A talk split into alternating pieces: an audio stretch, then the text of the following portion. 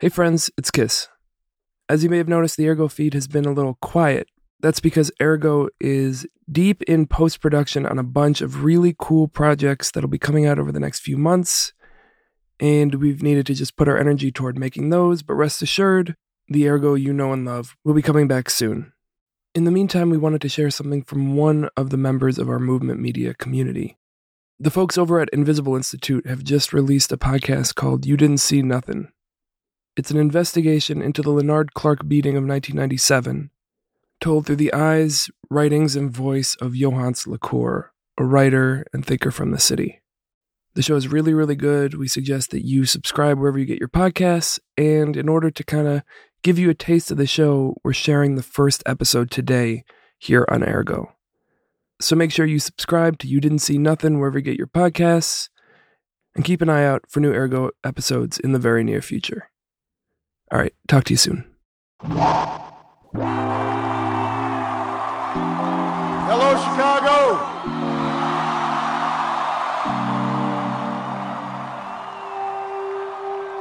The night Obama won, I was in a county jail out in the boonies waiting to be sentenced. They call me Chi-Town now. If there is anyone out there who still doubts that America is a place where all things are possible, who still wonders. So that night, we were drinking hooch, sitting at the tables, and we're watching the T V, moving back and forth to the corner of the room where we got the hooch hidden, gathering around the T V like it's a fire or something. People betting mackerels and betting noodles on whether Obama will win or not. Is he going to win? No, he ain't going to win. I think he's going to win. Back and forth. And once we realized he was in there, it was a party. Getting drunk. Democracy. Talking shit. Opportunity. Partying. And unyielding hope. It was bittersweet. It was more bitter than sweet. Yes, we can. I'm seeing faces I know in that crowd, and I'm feeling like, damn, I'm supposed to be out there. But tonight, I mean, the fact that I'm facing ten to life while the first black president is getting elected at this defining moment is really fucking me up. Change has come to America.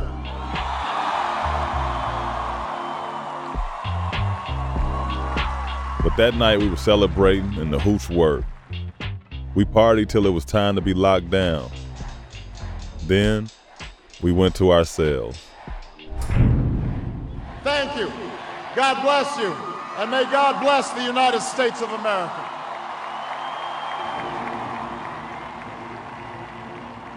I'm Yohance Lacour.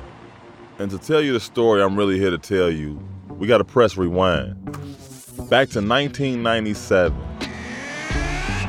The Bulls were reigning champs. Biggie had just been murdered like six months after Tupac. After midnight, and a drive-by shooting occurred. And I was a college student slash weed dealer, living with my dad on the south side of Chicago, selling ten dollar bags of weed to the homies and going to class on the side. That's when I learned about what happened to a little black boy named Lenard Clark. In Chicago tonight, a group of teenagers is charged with beating a black boy to a pulp and then boasting that they kept their neighborhood white. Lenard Clark is still in a coma. Police say he was attacked by a group of white teenagers who used racial epithets as they beat him unconscious. Lenard was a thirteen-year-old, baby-faced little boy who lived in the projects. He rode his bike across the expressway into this white neighborhood, Bridgeport, in order to put air in his tires.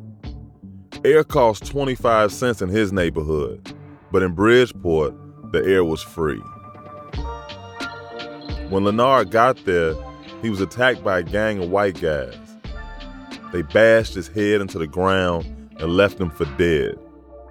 A disturbing story out of Chicago, the brutal beating of a black teenager. The story made national news. thirteen-year-old Lenard Clark cannot speak, does not react to his mother, and is in serious danger of dying. In the vicious act that has gone to the heart of Chicago's deep racial divide. This kind of savage, senseless assault strikes at the very heart of America's ideals. Then, almost overnight, the news stories turn to racial reconciliation and forgiveness. This is a podcast about how that happened and how it changed my life. So brace yourself, because this shit is bananas. One witness was murdered. Another key witness is missing. Witnesses are going to disappear. You think he was killed to keep him from testifying? In my heart, I believe that, yeah. Black leaders are going to run out to help white attackers. Repentance uh, begs forgiveness, and it is in that light that I would recommend leniency for him. And the black community is going to become deeply divided. Most people just think that the people are being paid off. I mean, that that's what the consensus of the community is. Now, let me finish answering. Fellow said you should be in jail one hundred years for selling drugs. And Cliff, hold on a minute. This is You Didn't See Nothin'.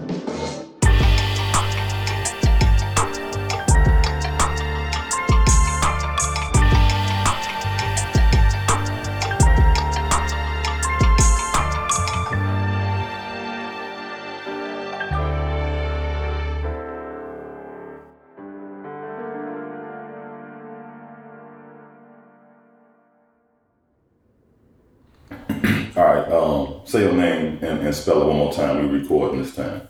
Uh, my name is Earl Harrington Junior E A R L. I've been looking back, talking to my friends, trying to understand more about who I was when all this went down.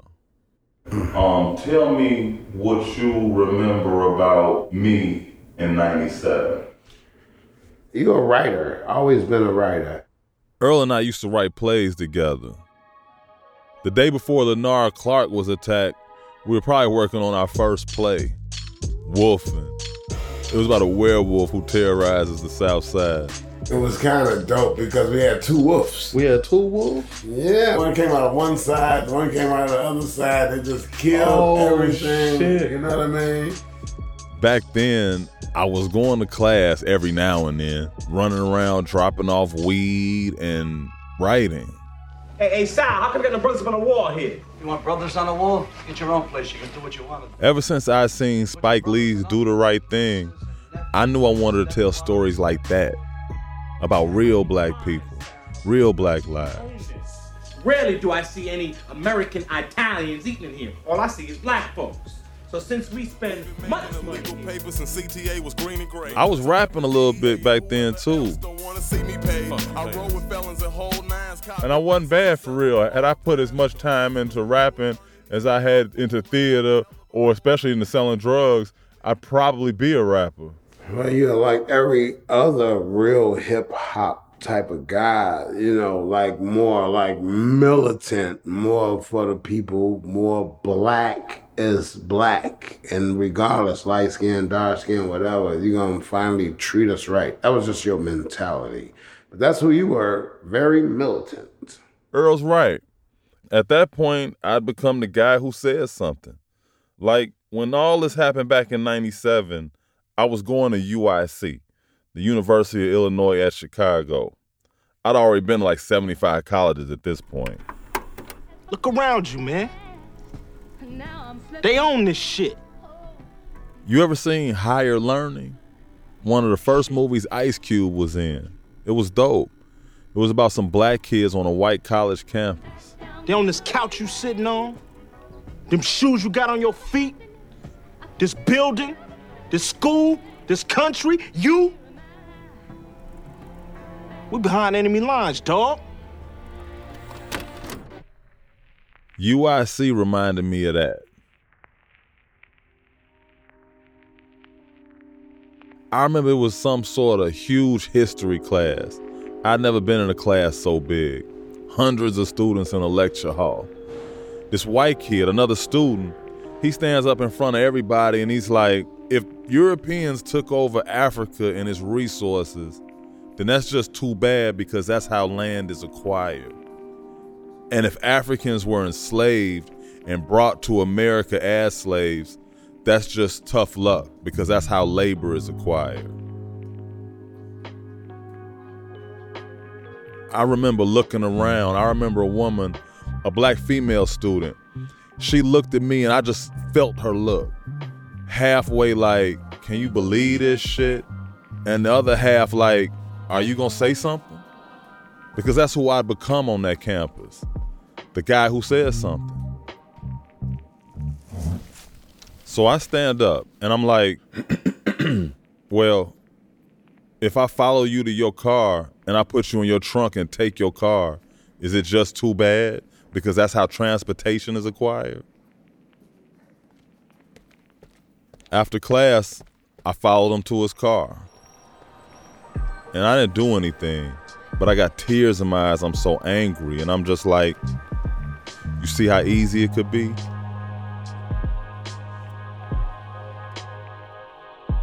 Anyway, that was the last day I was in anybody's college.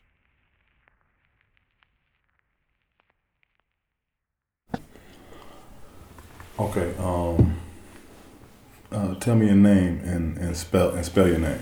Sure. Kanisha Broadwater, K A N. I met Kanisha while I was still at U I C. We were both involved in this black student union organization called the Foundation. Um, who would you say I was? Like, any, you got any memories that, that, that might speak to?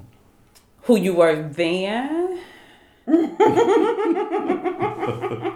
me pause. Okay.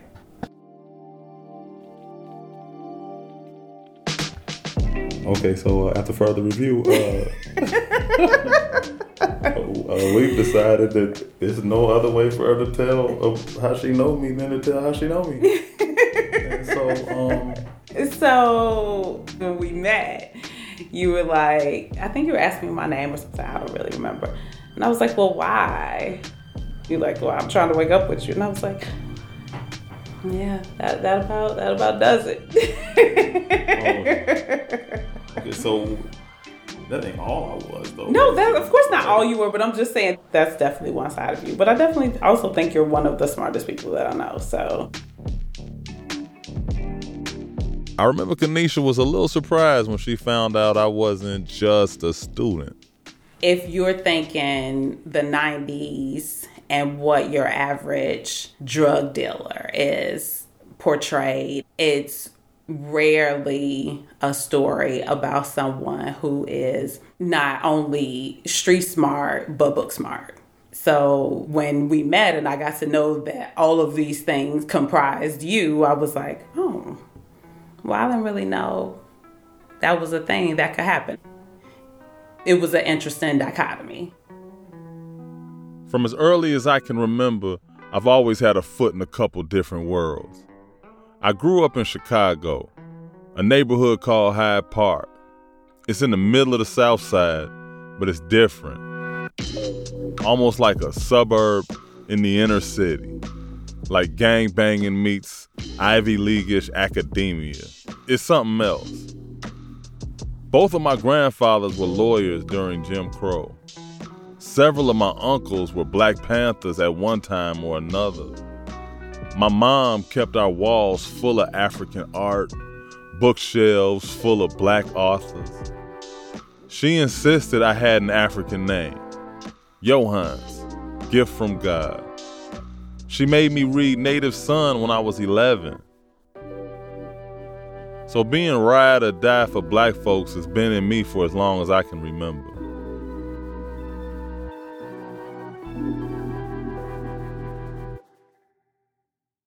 In Chicago tonight, the brutal beating of a Black teenager allegedly by a gang of whites. Yeah, so I believe that I probably heard about it on the news. My friend Rasan, we call him Ro, is the one who told me about what happened to the little boy, Lenard Clark. Yeah, that was, I think that was probably, you know, one of my very first thoughts was to, you know, reach out. It was somewhere around noon when the phone rang. I definitely want to say it was a Saturday. I often drank through the wee hours of the night back then, so it probably woke me up. Rose like a brother. I mean, you know, as an only child, your best friends become like your siblings. Yeah, yeah, definitely. And I knew we felt the same way about this type of shit. So I heard that a child had gotten attacked in Bridgeport. It was a no-brainer that it seemed to be a racial attack. It was a no-brainer because of the neighborhood where it took place, Bridgeport. It's always been tough territory. The neighborhood of Chicago's vast slaughterhouses scored by the Chicago River, roadways, elevated tracks, and railroad lines. That was N P R. But this my little homie Pee-wee. It's where you you could get spit on and called a nigga. and, and that's where our mayor is from. Both of them. Pee-wee's talking about the Dailies. Mayor Daley and his son, Mayor Daley. Ah, come on, that's baloney. I said that was baloney, but I said something else, which I'm not going to say. Said, oh, you know, it's bullshit. The Dailies ran Chicago for sixty years. When you hear people talk about Chicago's political machine, that's them. There'll be law and order in Chicago as long as I'm mayor. They from Bridgeport, a neighborhood with deep ties to police and the mob. And Bridgeport has always been white. Bridgeport is one Chicago neighborhood that time missed. A working-class bungalow belt that used its political clout to isolate itself from the growing black population. An island of blue-collar ethnic whites with a history of racial strife. Bridgeport had Chicago's first race riot in nineteen nineteen. When he was just a teenager, Old Man Daley was part of an Irish gang that fanned the flames of those riots. I suppose uh, we were taught how to use our fists when we were young. You had to do that. And later, when he was mayor, he did everything he could to make Chicago among the most racially segregated cities in the United States, including building an expressway, a border wall, like ten lanes deep between the white people in Bridgeport and what we called the low end, which was all black. And on the black side were these housing projects, high-rises, Stateway, the Robert Taylors, the Ida B's, the Ickeys, the Hilliard homes, the Dearborns. Most of those high-rises are destroyed now. But in the late nineties, they were four miles of vertical ghetto right next to the expressway. In the shadow of Chicago's majestic skyline, isolated islands of crime, poverty, eleven of the nation's poor... One project alone was twenty-eight buildings, sixteen stories each. The longest stretch of public housing in the whole country. White people didn't set foot on the black side of the highway. And all I knew about the white side, Bridgeport, is you don't go there. Who told me? Everybody. It was like the Loch Ness Monster. It was like the Bermuda Triangle going up. It was like, you go in Bridgeport, you might not come out. And Roe knew firsthand. As a child, I had gone to elementary school in Bridgeport. I was bused into a magnet school, and so I had had some experience with some of the hostilities that Bridgeport could offer to a young black child. And here it is, a cat born the same year I'm born, having the same experiences that I associate with my grandparents' generation. Bricks thrown at our bus. Folks tried to stop the bus to, you know, get on. Uh, but yeah, we were threatened, nigga this, nigga that, uh, go back to Africa, all that type of stuff. So when Rose saw what happened to this kid on the news, it hit home for him. Yeah, definitely struck a chord based on my own experience. And I think I wanted to do something. I was like, man, let me call Yohance. Let me call Yohance. He'll understand.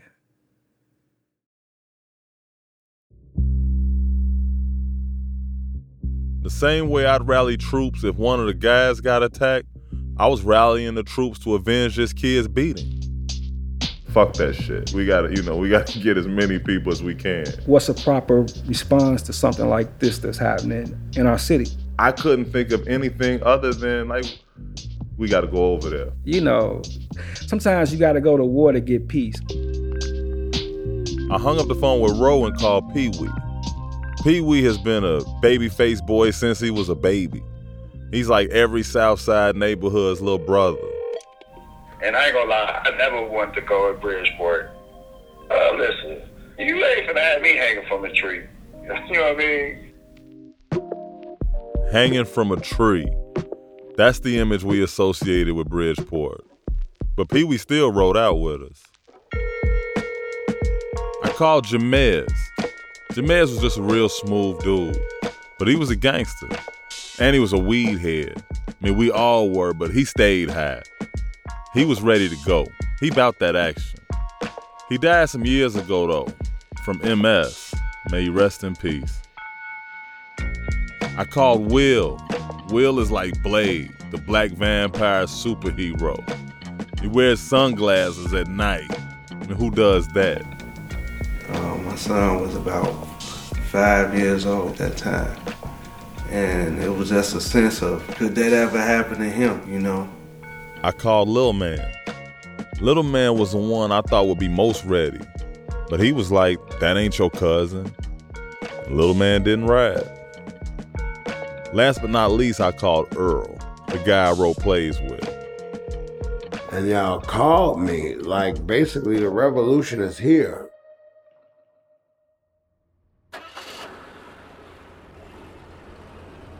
For whatever reason, we rode in Jamez's car, his little ass two-door Sebring. I mean, we were deep, loaded in like sardines. Yeah, I, I remember us being packed in. We obviously smaller at that time, so. Just riding, it was daylight. I don't even know why we went in just broad daylight, but this is what we doing. We were definitely going to outnumber somebody, somebody closer to our age, and make them feel what that little boy felt. We were really salty, we were hyped up. It was completely emotional. Relatively quiet. You know, the quiet before the storm? It was almost like one of those rides. Bridgeport is nicer than the ghetto, but it's still super blue collar. The first thing you see is Sox Park, and the fact that they ain't missing no city services.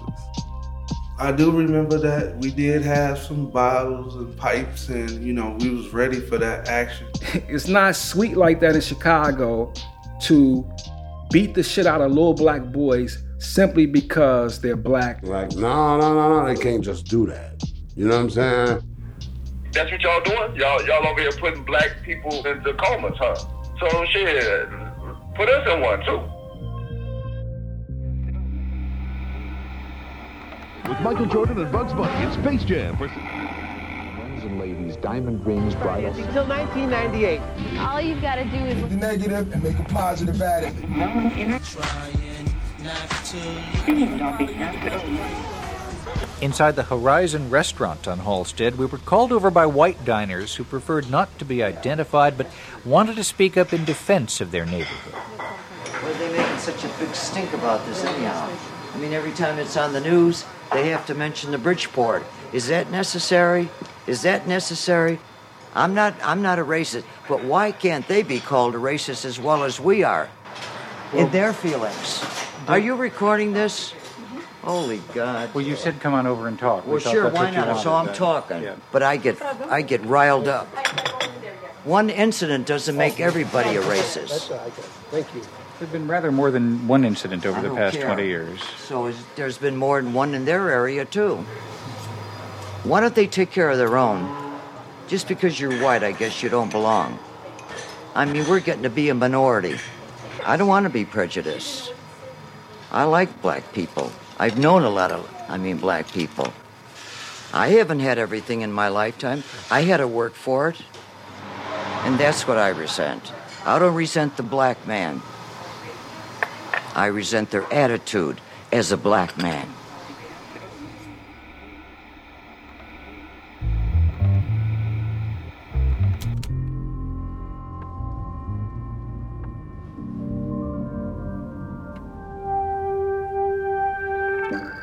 We saw some guys that kind of fit the description, you know, fit as being our counterparts. Two or three white dudes who looked about our age. I think we rode around maybe once or twice after we spotted them. And then we parked. And I think we might even pop the trunk. And oh, oh shit. shit. I remember being sorely, severely outnumbered. It was about to be the whole opposite situation that I had in mind coming over here. They were coming out from like this big field house building in the park. Just swarming. It looked like a football team running onto the field, but in regular street clothes. This is not what's up. you know, white teens, early twenties. They had bats and pipes. You know, these little poles and stuff we got in this, this is not gonna get it done. And we was realizing like, nah, this ain't it. It's time to regroup. It's time to retreat. So we got in the car and we left.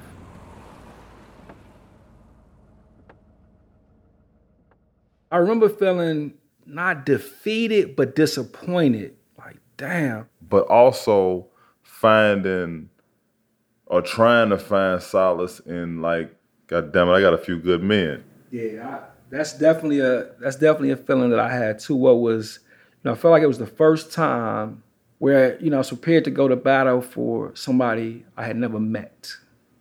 I, I didn't necessarily feel like it was the right way, but I felt the heart was in the right place.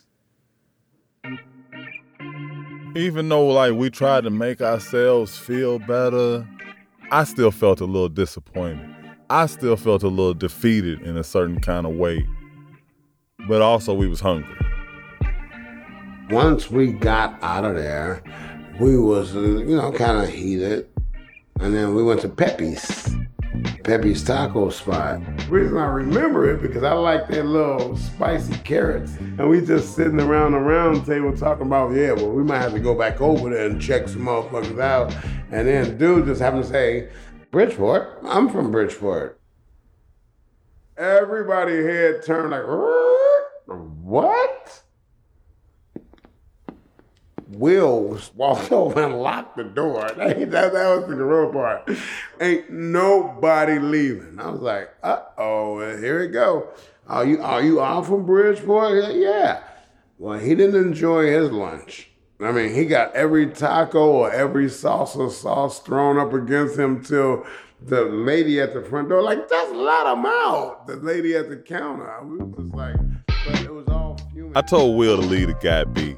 And poor dude had clearly bitten off more than he could chew. And I think deep down, Will knew this ain't who we were looking for. Like, the dude just was like, I love that area. You know? None of us were smiling at the time, but we can laugh at this shit now. No, no, no. The funniest part about that whole situation is the way we walked out that place. Anybody else from here from Bridgeport? Everybody shook their head like, no. Yeah, it was hilarious. Like Tom and Jerry, like, doink, doink, doink, doink. We just walked out like, yeah.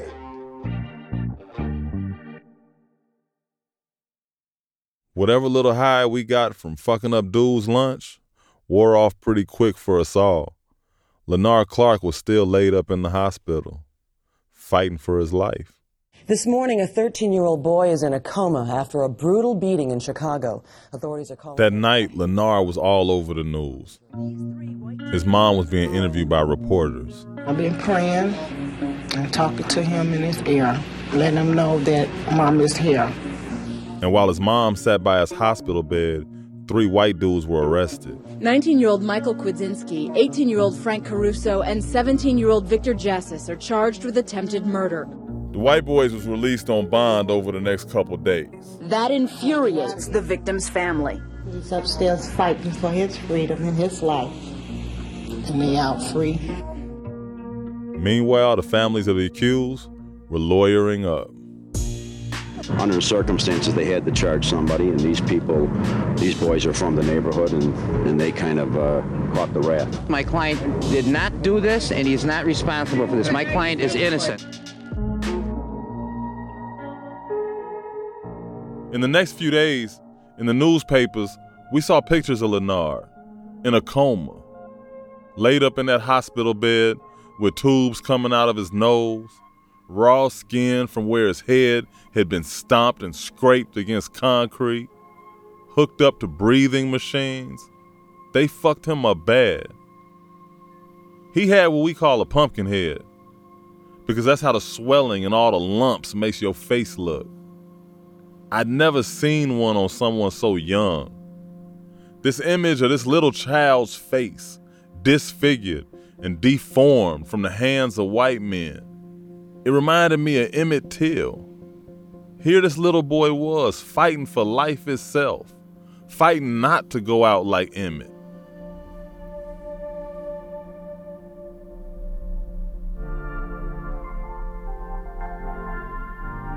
Growing up, I'd always had an internal kind of struggle between the peaceful Martin Luther King approach or that eye for an eye Malcolm X route.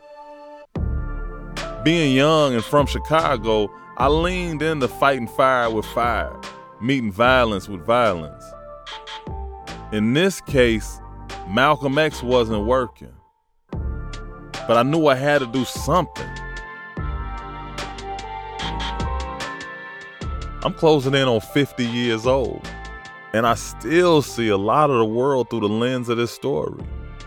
And after ten years in the joint, I'm figuring out who I am, how I got here, and where I'm going. So I want to take you back in time. We're going to talk to people who were central to the Lenard Clark story and to my life. We're going to talk about race and poverty, police and the press, politics and gangsterism, and how they all came together at this one moment in Chicago history. The beating changed Lenard's life, but it was everything that happened afterwards that changed mine.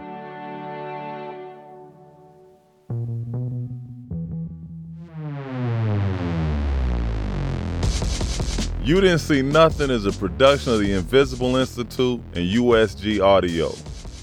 This podcast is written and reported by yours truly, Yohance Lacour, with Bill Healy, Dana Brozost-Kelleher, Erisa Apantaku, and Sarah Geis.